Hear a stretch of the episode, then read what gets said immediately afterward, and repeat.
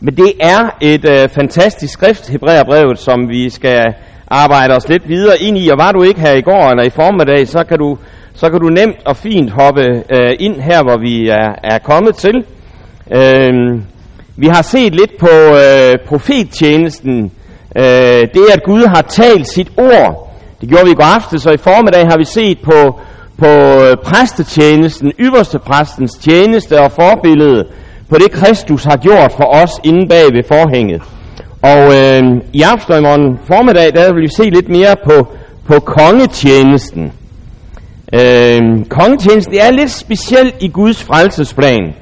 Øh, vi kender jo en konge, det er jo, øh, det er jo landets leder, det er folkets overhoved, og øh, allerede inden israelitterne kom ind i øh, det lovede land, så var der givet dem en kongelov, øh, som vi vender tilbage til om et øjeblik.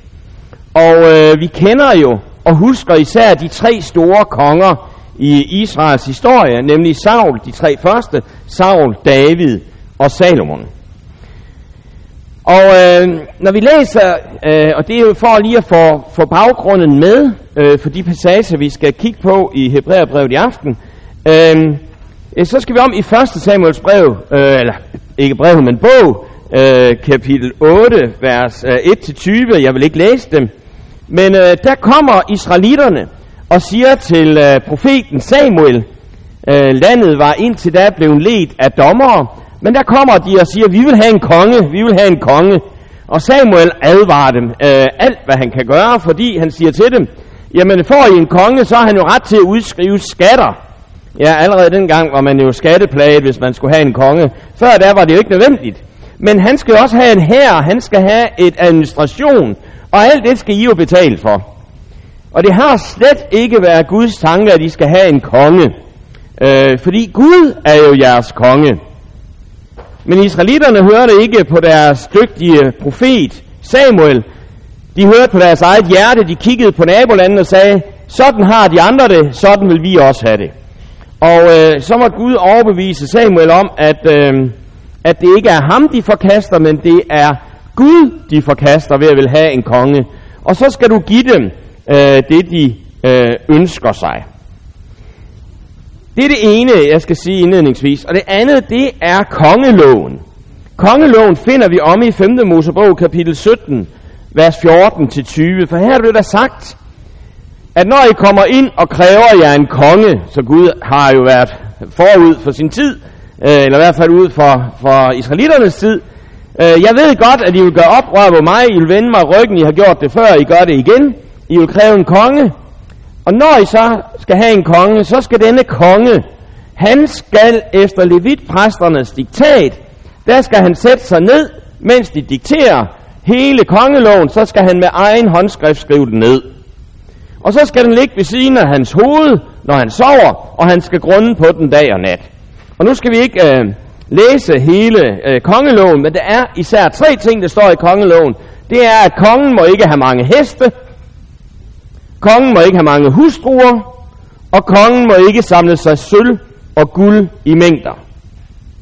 Det kan nok undre en og anden, så hvorfor må han ikke have mange heste, hvis han nu interesserer sig for det? Jo, Heste var dengang at sammenligne med militær styrke. Så han har altså ikke bygget en militær magt op og bygge sit kongerige sikkerhed op på, øh, på denne styrke, som hestene kunne udgøre i datidens her. Man kunne sammenligne det med tanks og missiler og raketter og jeg ved ikke hvad i dag. Så må han ikke have mange hustruer. Dengang var det almindeligt, at jo mere fornem og jo mere rig du var, og jo mere du herskede over, jo flere hustruer havde du. Og øh, der var en tradition i Mellemøsten for, at når man nu indgik handelsaftaler, Mette Frederiksen har jo vist lige været nede og besøge Angela Merkel i Tyskland, øh, og når man indgik aftaler, så fik man oven i købet en hustru med. Øh, det var sådan en, en god pragmatisk måde at lave samhandel og fredspakter med hinanden, fordi på den måde så blev landene jo øh, blandet i befolkningen. Og det betyder, at hvis man senere vil angribe Israel, og Israels konge havde fået børn med alverdens andre hustruer fra andre lande, ja, så vil man jo angribe sin egen befolkning jo. Øh, det ligger bagved, at øh, kong Salomo, som jo øh, syndede big time på det her punkt, han havde 300 fyrstlige hustruer og 700 medhustruer, 1000 styk. Jeg ved ikke, om de har rundet det af i rundetal, det skulle være underligt lige det ramt 1000, men det er det, der står. 1000 hustruer. Og det vil sige, det man ikke må som konge, det er at gå på kompromis med Guds ord. Man må ikke bygge sin magt og kongedømme med alliancer med hedenske folk. Og for det tredje må han ikke samle sølv og guld i mængder. Og de er, der kender beretningen om kong Salomo, ikke mindst, men allerede også David og, og Saul, det var jo, at de faktisk samlede sig enorme rigdomme. Og det var ikke efter Guds vilje. Hvad er en konges opgave? Det er jo at give love og forordninger. Jeg ved godt, at i Danmark er det Folketinget, der vedtager det. Men der er ingen lov i Danmark, der er vedtaget og virkningsfyldt, før majestæten har underskrevet det. Det skal vi have med i hovedet nu her. For nu skal vi se på, hvad er det? Det er det allervigtigste, Gud vil have dig til at gøre.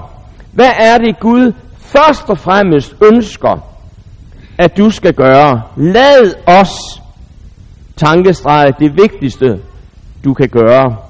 Inden vi vil læse øh, teksten fra kapitel 10 i Hebræerbrevet, vil vi bede endnu en gang.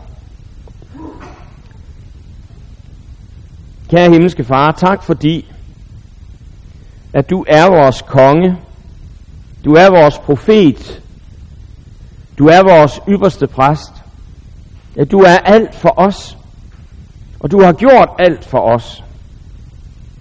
Hjælp du os til at tage din vilje til os, og lad den være rettesnor ind i vores liv. Hjælp du os til at bøje os for din vilje, kærlighedens vilje, kærlighedens lov.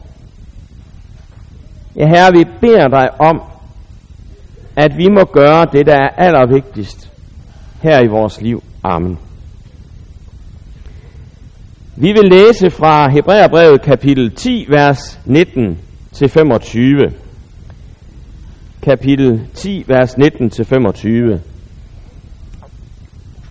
Brødre, ved Jesu blod har vi altså frimodighed til at gå ind i helligdommen af den nye levende vej, som han har åbnet for os gennem forhænge, det vil sige ved sit jordiske læme. Og vi har i ham en stor præst over Guds hus. Lad os derfor træde frem med oprigtigt hjerte i en fast tro, bestænket på hjertet, så vi er befriet for ond samvittighed og med lægemet badet i rent vand. Lad os holde urokkeligt fast ved bekendelsen af vort håb, for han, som gav os løftet, er trofast. Lad os give agt på hinanden, så vi tilskynder til kærlighed og gode gerninger. Og lad os ikke svigte vor egen forsamling, som nogen har for skik, men formane hinanden så meget mere, som I ser, at dagen nærmer sig. Amen. Ja, her glemte jeg så lige at få skiftet teksten med, beklager. Det er så herligt, når vi læser både Paulus' brev, og for den sags skyld Peter og Johannes, men også Hebræerbrevet. Modsat det, som mange ikke-bibellæsere tror, så er det vigtigste ikke for Paulus at sige, det må du ikke, og det skal du. Altså ikke i et eneste brev lægger Paulus ud med at formane. Ikke i Hebræerbrevet, ikke i Peters brev, ikke i Johannesbrev, begynder han med at sige, nu skal I også tage jer sammen. Nu skal I gøre det, der er ret. Han begynder med evangeliet. Begynder med at fortælle om Guds store plan om at skabe forlig, skabe soning, skabe frelse, skabe fællesskab med mennesker. Og det har vi set lidt på i de her øh, sidste døgns tid med, med Hebræerbrevet, som udmaler det for os. Men nu kommer Hebræerbrevets forfatter nu til det punkt, hvor han skal til at sige, der er nogle ting, I skal være opmærksomme på. Det vigtigste, det er det, som jeres profet, ypperste præst og konge har gjort for jer. Men der er også noget, I skal gøre. Og nu tager han anløb til det igen. Eller nu tager han anløb til det. Og så er det som om, han trækker vejret ind og tænker, Har de hørt det? Har de hørt evangeliet? Eller hører de bare alle de der ting, som der nu kommer? Som en ny trællelov. Ligesom jeg nævnte tidligere, der er rigtig mange af dem, der ikke læser Bibelen og går i kirke, som har den opfattelse, at kristne først og fremmest er optaget af, hvad man må og ikke må. Da Indre havde jubilæum, der inviterede jeg mig selv op på øh, ugebladets redaktion i Vejle, en af vores ugeblade. Og der, der mødte jeg en afværdig øh, øh, journalist, der skulle interviewe mig. Øh, og det, det er jo altid spændende at blive interviewet jo. Øh, og, og jeg var helt chokeret, fordi jeg tror, han var omkring 60 år, og han havde læst og var meget, meget øh, viden mand og, og begavet og så videre. Han havde faktisk den opfattelse, når Indre kaldte til møde hver uge, så var det for primært at afstemme, at folk nu levede rigtigt. Jo, det er rigtigt, Preben. Så jamen, altså, han var helt overbevist om, at vi sad der og gentog, og, og sådan førte kontrol med, og slog hinanden i hovedet med, har du nu gjort det rigtige i ugens løb? Og, og jeg kiggede ham ind i øjnene og var fortvivlet, så sagde jeg til ham, prøv lige at tænke dig om, mand. Tror du virkelig, at moderne mennesker vil mødes hver uge, for at på den måde sådan øh, at tale moral? Jeg kan tydeligt høre, at du aldrig har været til et missionsmøde inden mission, altså. Det er ikke det, vi taler om. Men hvad, hvad gør I så? Jamen, vi taler om, hvem Gud er. Hvad Gud vil med os, og hvad Gud har gjort for os. Nå, sagde han så. Han var både døbt og konfirmeret og gift i den danske folkekirke. Men alligevel har han den her opfattelse af, at det vigtigste, det er, at vi hele tiden er optaget af at gøre det, der er rigtigt. Men der er noget, der er vigtigere. Der er noget, der er langt vigtigere. Det er nemlig at høre evangeliet, og derfor er det som om Hebræerbrevets forfatter, han udskyder det. Udskyder det med at komme med nogle konkrete formaninger. Og så siger han her i vers 19, brødre, ved Jesu blod har vi altså frimodighed til at gå ind i helligdommen af den nye levende vej, som han har åbnet for os gennem forhænget, det vil sige ved sit jordiske læme. Og vi har i ham en stor præst over Guds hus. Hvis du sidder med din bibel og lige har øh, lyst til at bladre om på Kolossenserbrevet, så finder vi en tilsvarende passage der på side 1080 i uh, Kolossenserbrevet kapitel 3. Paulus har givet den hele armen i kapitel 1 og 2 på at forkynde Kristus, og hvem Kristus er, og hvad det er, han har gjort for os. Han har malet Kristus stor for os. Men nu skal han til at formane, og så om i kapitel 3, så er der ligesom sådan en stopklodsvers, hvor han siger, når I nu er oprejst med Kristus, altså når I nu er rejst op af Kristus, så søg det, som er i himlen, der hvor Kristus sidder ved Guds højre hånd. Tænk på det, som er i himlen, og ikke på det jordiske. I er jo døde, og jeres liv er skjult med Kristus. Det betyder egentlig, når du har sagt ja til Jesus, når du har erkendt, at du ikke magter at leve det gode liv, men han har levet det gode liv for dig, så må du læse videre. Men er du ikke kommet dertil, så bliver du sparket hjem igen til kapitel 1, vers 1. Så starter vi forfra. Du skal høre evangeliet. Det er evangeliet, der forvandler til nyt liv. Det er ikke loven. Brødre, ved Jesu blod, ikke ved vores egen fortjeneste, ikke ved vores gode gerninger, ikke ved at vi gør det rigtige. Det er ikke det, der giver os frimodighed til at træde frem for nådens trone.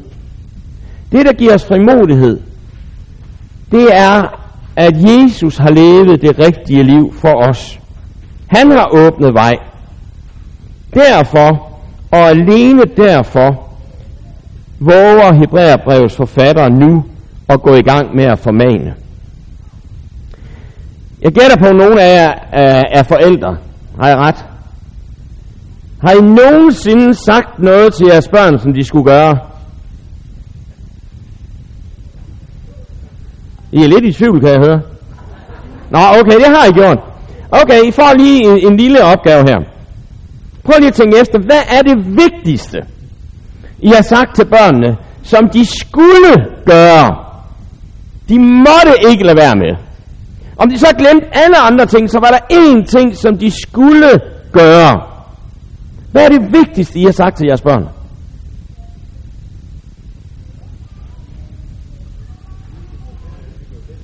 De skal børste tænder, inden de går i seng. Der har vi den præben. Det er i hvert fald et, et godt bud jo. Er der andre bud? Vask hænder, før vi spiser. Jamen bare læs i Markus evangeliet. Altså, farisæerne, de var dybt optaget af det, og på et tidspunkt, hvor han, de finder ud af, at Jesus han, at disciple ikke vasker hænder, der går de fra Jerusalem helt op til Genesrets sø, for at spørge Jesus, hvorfor vasker dine disciple ikke hænder? Så det må da være et vigtigt spørgsmål. Ja. Opføre sig ordentligt. Hvad var det, der var så? Ja, selvfølgelig skal de da opføre sig ordentligt. Lav deres lektier, ryd op på værelsen. Ikke også? De må ikke lyve, de må ikke stjæle. Er der noget, der er vigtigere? Vi er slet ikke i nærheden af noget vigtigt endnu.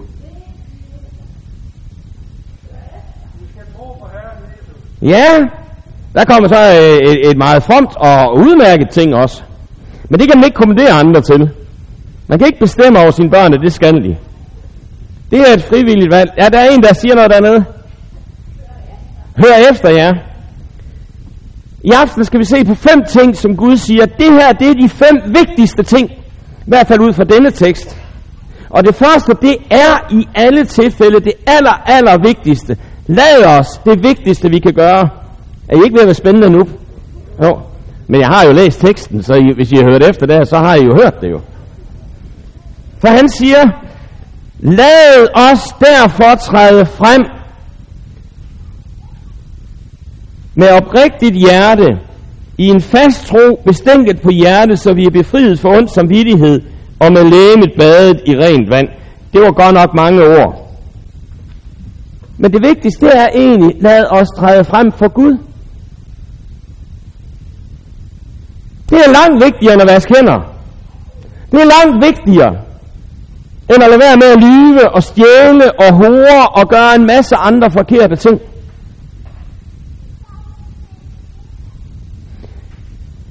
Det allervigtigste vores børn kan blive ved med at gøre, det er at gøre brug af deres barnerettigheder hos os. Uanset hvor dårligt de kommer ud i livet, uanset hvor meget de kikser deres egen værdier og vores, uanset om de forfejler det hele, så mener jeg i hvert fald, det vigtigste det er, at de ved, at deres mor og far elsker dem. Og de altid kan få hjælp hos os. Det må de aldrig glemme. De må hellere glemme at gøre rent på deres værelser. Det kan da være vigtigt nok. At skifte undertøj hver dag, eller passe deres arbejde, eller lade være med at lyve, lade være med at stjæle. Nu håber jeg, I hører efter. Jeg vil hellere have, de lyver og stjæler, og bevare forholdet til deres forældre. Jeg vil hellere have, at du træder frem for Gud, åben som dit liv er, end du hver dag prøver på at gøre alt det rigtige, men er ligeglad med Gud. Ikke regner ham for noget. Skjuler dig for ham. Adam og Eva store fejl, det var selvfølgelig at spise det her æble af kundskabens træ. Men den dybeste konsekvens af synden, det er, at man ikke regner Gud, man vil ham ikke, man skjuler sig, man gemmer sig, man træder ikke frimodigt frem. Det allervigtigste, du kan lære dine børn, det er ikke at leve fejlfrit, men det er at bekende sin synd for Gud og mennesker. Du kan leve et utroligt fromt liv, så alt og alle i samfundet vil sige, der har vi da en sand, gudfrygtigt menneske. Men det kan faktisk dække over, at du ikke elsker Gud. At du ikke træder frem for Gud. Men at du gerne vil fortjene dig til Guds nåde.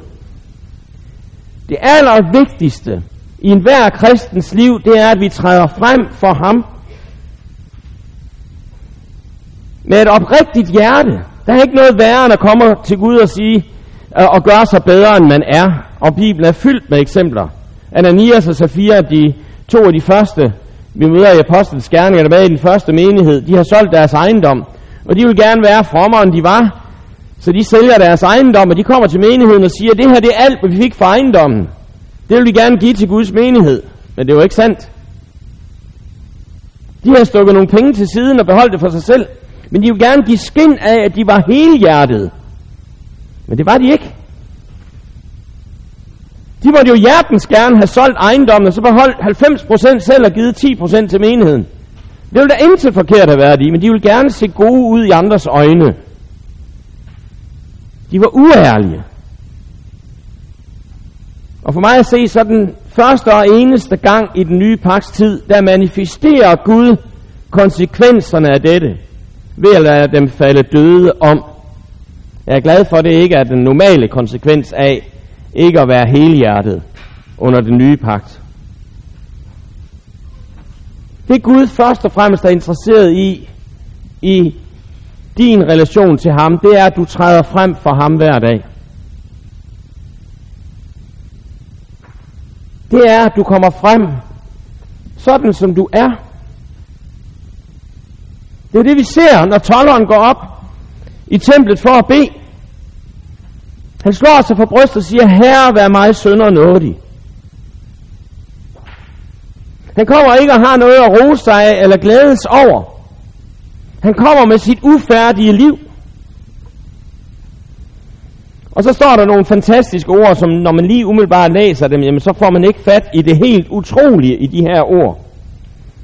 Men Hebræerbrevets forfatter knytter nogle værdiladet ord ind i det her. Han, der står det her med, med et oprigtigt hjerte i en fast tro, bestænket på hjertet og med lægemet badet i rent vand. Her taler han indirekte om, om sakramenterne. Bestænket på hjertet og med lægemet badet i rent vand, det handler om dåb og nadver. Det er her, at noget, noget af det, jeg synes, der er allermest fantastisk ved nadveren, det er, at, at øh, og det er det mest evangeliske øh, skal sige, handling, vi kan foretage os, det er at gå op til Herrens alder tomhændet.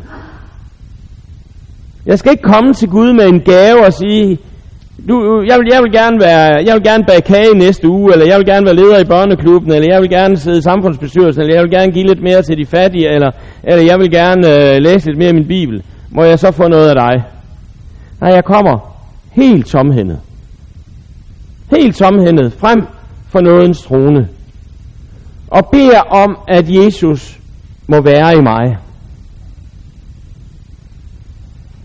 I dåben, der kommer vi helt uden at kan præstere noget som helst, eller have præsteret noget. Og tager imod, tager imod Guds rige, ufortjent, uforskyldt, alene af noget.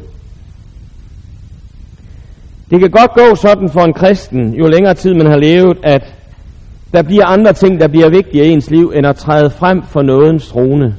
Men så vil jeg gerne kalde dig tilbage i aften. Det er det vigtigste, du kan gøre. Det er langt vigtigere end at være formand for det lokale IM-fællesskab. Det er langt vigtigere end at få styr på sin givertjeneste. Det er langt vigtigere end at besøge den, som sidder ensom. Det alt afgørende i din relation til Gud, det er, at du lever åben. At du ikke skjuler noget for ham. Lad os det vigtigste, vi kan gøre. Det vigtigste, det er at træde frem for Gud. Det næste, der nævnes, det er at holde fast ved bekendelsen. Altså trosbekendelsen, den, øh, den siger vi jo her til bibeltimerne på Bibelkamp. Jeg ved ikke, hvornår du ellers gør det. Du gør det nok til gudstjenesterne. Det ligger som en fast del af ritualet øh, liturgien for en øh, højmesse. Men hvorfor er trosbekendelsen så vigtig? Har, har, du, har du stillet dig selv det spørgsmål? Det, det, er egentlig, det er egentlig tankevækkende, når vi læser trosbekendelsen, og vi siger den. Der står ingenting om, at Gud er kærlighed. Der står ingenting om, at Gud elsker dig. Der står ingenting om, at vi skal elske vores næste. Altså trænger vi ikke til at få den justeret lidt op, tænker jeg. Er det væsentligste i vores kristne liv ikke, at vi elsker Gud og vores næste som vores selv? Så det er jo det, vi skal bekende os til. Altså, når vi døber et barn eller en voksen, så er det vel egentlig det, vi skal spørge. Elsker du Gud? Elsker du din næste? Så kan du få lov til at blive døbt. Nej. De ting, der nævnes i trosbekendelsen, ikke mindst om Jesus Kristus, det er faktisk de ting, der gør ham til ypperste præst. Det er de ting, der gør, at han kan træde i synder og sted. Det er derfor, vi er nødt til at have med, at han er undfanget ved Helligånden. At han er født af en kvinde. Han er altså både Gud og menneske. Det er derfor, han sættes ind i en tidsrelation. Han er pint under Pontius Pilatus. Han er død, og han er begravet, men han er opstået igen. Det er den bekendelse, vi skal holde fast i. Det er simpelthen det aller, aller vigtigste. Jeg kaster lige et reb ned, og bare lige for, at I ikke bliver forskrækket, hvis I nu blunder. Ej, ikke helt der. Ja. Er, er der lige nogen, der vil tage fat i den, og så få den ned? Jeg var lige ved bange for, at den røg op på. Ja, sådan ned igennem. Det der er det vigtigste, og så er der nogen, der gerne må holde ved rebet. Altså, I, jo, I skal jo ikke, for jeg kan ikke bestemme over jer jo. Men det, der siges her, det er, at vi skal holde fast ved bekendelsen. Ja, den må gerne komme over til folk, sådan, så de, sådan, vi laver lige en, en sippetov herovre. Yes, sådan der, ja. Øh, det der, kan I se, hvad der er om bag ved forhænget her? Nej, det kan vi ikke. Men det var om bag ved forhænget, yderste præsten gik ind og offrede. Det er inde i den himmelske helligdom. Ja, Preben, du undersøger det selvfølgelig. Det er i den himmelske helligdom, Jesus gik ind og offrede sig selv for os. Og det er det, vi skal holde fast i. Det er det, der gør, at jeg har fat i den lange ende. Det er det, der gør, at jeg har fast i livet. Og nu tillader jeg mig lige at gå ned her. Ja, du ser meget from ud, er det ikke rigtigt? Jo. Ja, hvad hedder du? Jeg hedder Karl Christian. Karl Christian. Nogle af jer, der kender Karl Christian? Ja. Kan I sige noget rigtig dårligt om ham? Nogle, nogle ting, som han gør virkelig forkert? Nej, så godt kender jeg. Det er faktisk første gang, jeg har været til et møde, hvor der er nogen, der siger, så godt kender vi ham ikke. De fleste plejer at sige, nej, han gør ikke noget forkert. Og så siger jeg, så er der i hvert fald også løgner til stede. Men, men man må ikke kaste med sten, når man bor i glashus, vel? Og hvordan kan Karl Christian, det var det du hed, hvordan kan du tillade dig at kalde dig ren og retfærdig himlen værdig? Med det liv, du lever. Det kan du ikke, fordi du gør noget selv, men du har fat. Du har fat i det, Jesus har gjort. Ja. Og det er det, der er det afgørende. Er der nogen? Ja, der sidder en helt hernede bagved. Du, du fortryder allerede, du har fat i rebet. Men, men hvad er du hedder? Hans Jørgen. Men du skal ikke være ked af det, fordi når jeg ser på dig, Hans Jørgen, så ligner du sådan en, der aldrig kommer i tvivl. Er det ikke rigtigt? Det er ikke rigtigt. Jamen, men jeg troede, er du ikke en god kristen? Nå, jamen en god kristen tvivler der ikke vel? Tvivl er heller ikke farligt for en kristen, så længe man holder fast. Altså, jeg er jo en bangebuks, jeg har højdeskræk og mange andre ting, øh, og jeg har endda prøvet at rappelle ned af et kirketårn. Men ved I, hvad jeg fandt ud af? At selvom jeg rappellede ned, og kun hang i sådan et ræb her, så fandt jeg ud af, mens jeg var på vej ned, det var faktisk lige meget, om jeg tvivlede. Uanset hvor lidt eller meget jeg tvivlede, så faldt jeg ikke ned af det. Er det ikke en fantastisk? Indimellem så har kristne sådan tænkt, huha, nu går det galt, for nu tvivler jeg. Tvivl er ikke farligt. Tvivl er overhovedet ikke farligt, så længe du holder fast. Men hvis tvivlen får dig til at slippe, prøv det næste gang du rappeller. Det er ikke farligt at tvivle, men det er farligt at slippe den bekendelse, som vi klynger vores liv op på. Så tvivl bare. Tvivl er ikke vantro. Derfor er det så vigtigt, at vi tør holde fast i den her bekendelse.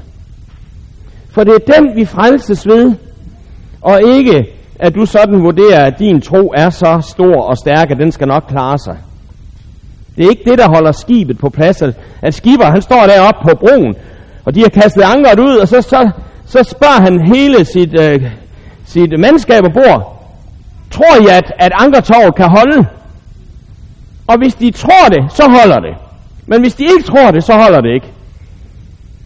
Det er jo ikke sandt. Det afgørende er, om ankeret har fast i noget, der er sikkert. Så holder skibet på plads, selvom skibet er i tvivl. Og selvom man stemmer om, at det her det går ikke, så holder det. Så mennesker kan ikke afgøre, om det Jesus gjorde, det dur eller ej. Det ændres ikke ved, at mennesker vælger ham fra. Det tredje, der står, lad os, det er at give agt på hinanden. Vi skal give agt på hinanden. Hvad betyder det? Ja, det betyder noget som, at vi skal holde øje med hinanden. Ja, hvad lavede du i eftermiddag? Ikke også?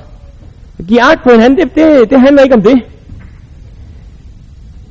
Det henter faktisk noget, som jeg ser det, sit udtryk også fra, fra sådan et reb, som bjergbestiger. Jeg har, jeg har vandret over Stykkebreen op i Norge. Er nogen af jer, der har været der?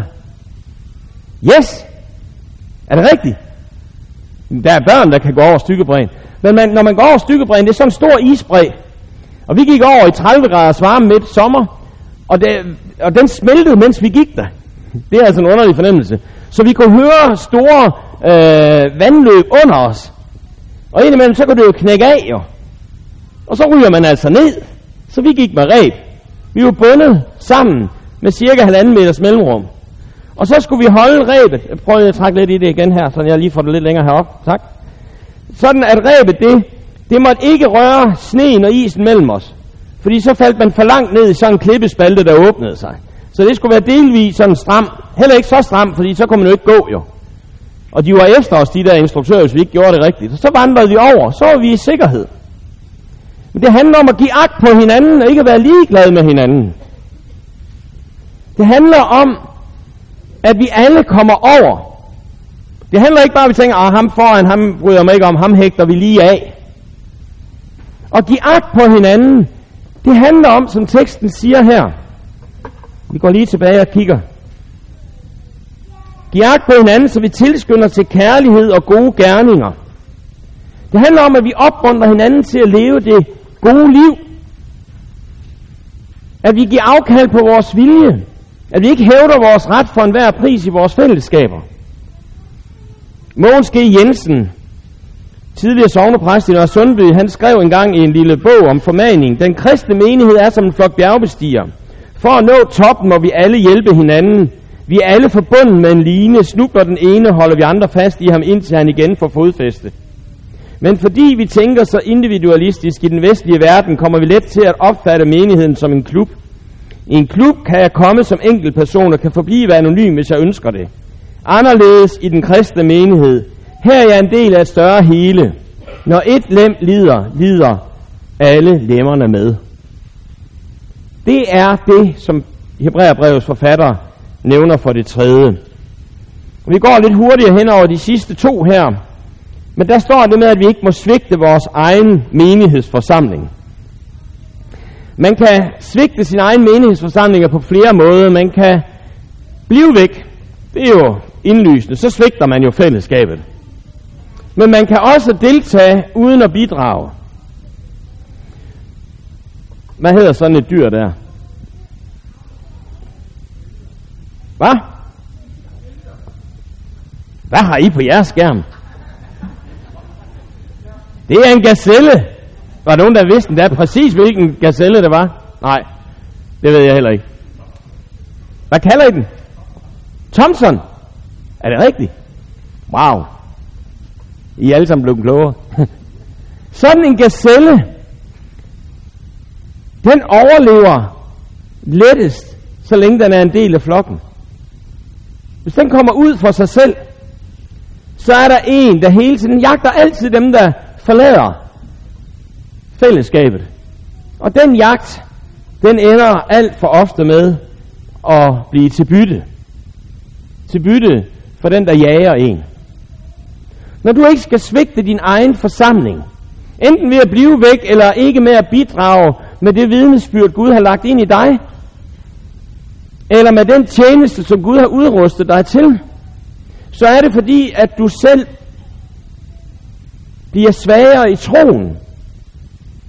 Og du gør det også sværere for de andre at blive bevaret i troen.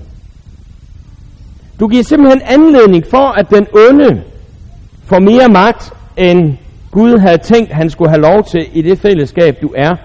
Menighed gør stærk. Enighed gør stærk. Det kunne vi have sige meget mere om. Og den sidste formaning, der gives her, det er, at vi skal formane hinanden så længe, øh, jo mere, øh, som I ser, at der, dagen nærmer sig, står der. Formane, det betyder egentlig at hæppe på hinanden. Kom så, du kan godt. Vi vil. Op og stå igen. Formane hinanden, det er ikke at slå hinanden ned og sige, det er helt forkert, det du gør. Formaningen tager altid sigte på og føre det andet mennesker ind i en sund relation til Gud.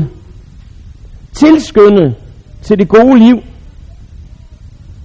Og det skal vi gøre, jo mere at dagen nærmer sig.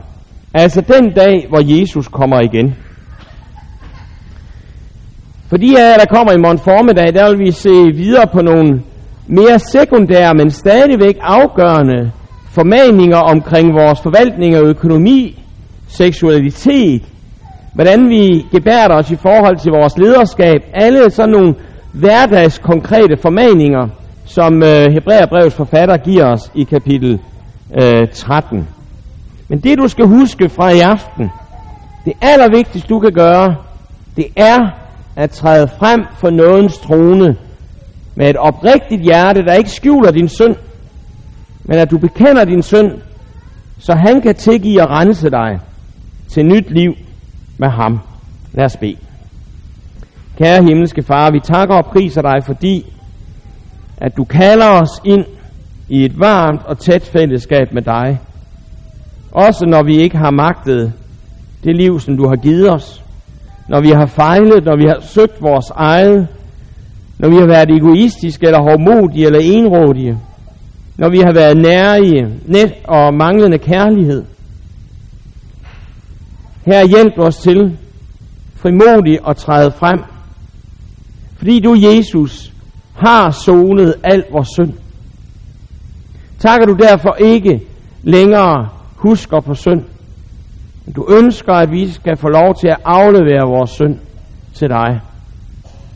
Hjælp os til at leve åbent hver dag sammen med dig.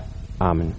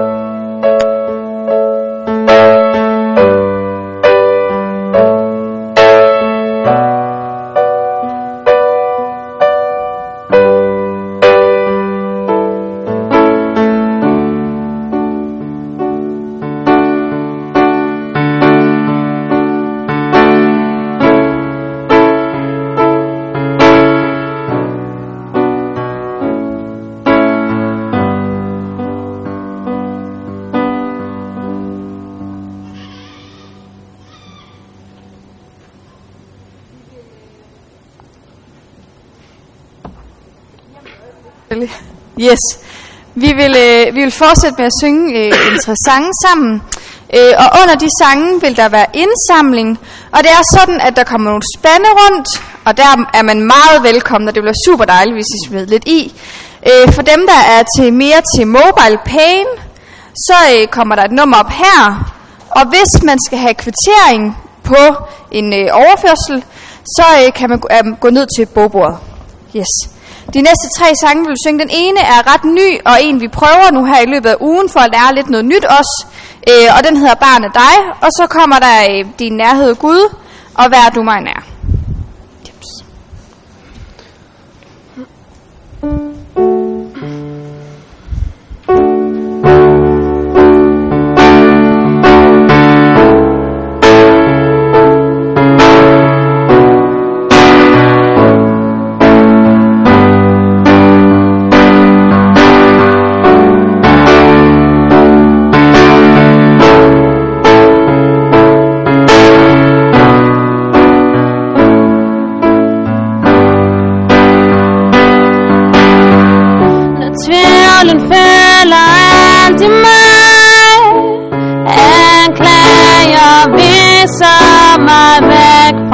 Fra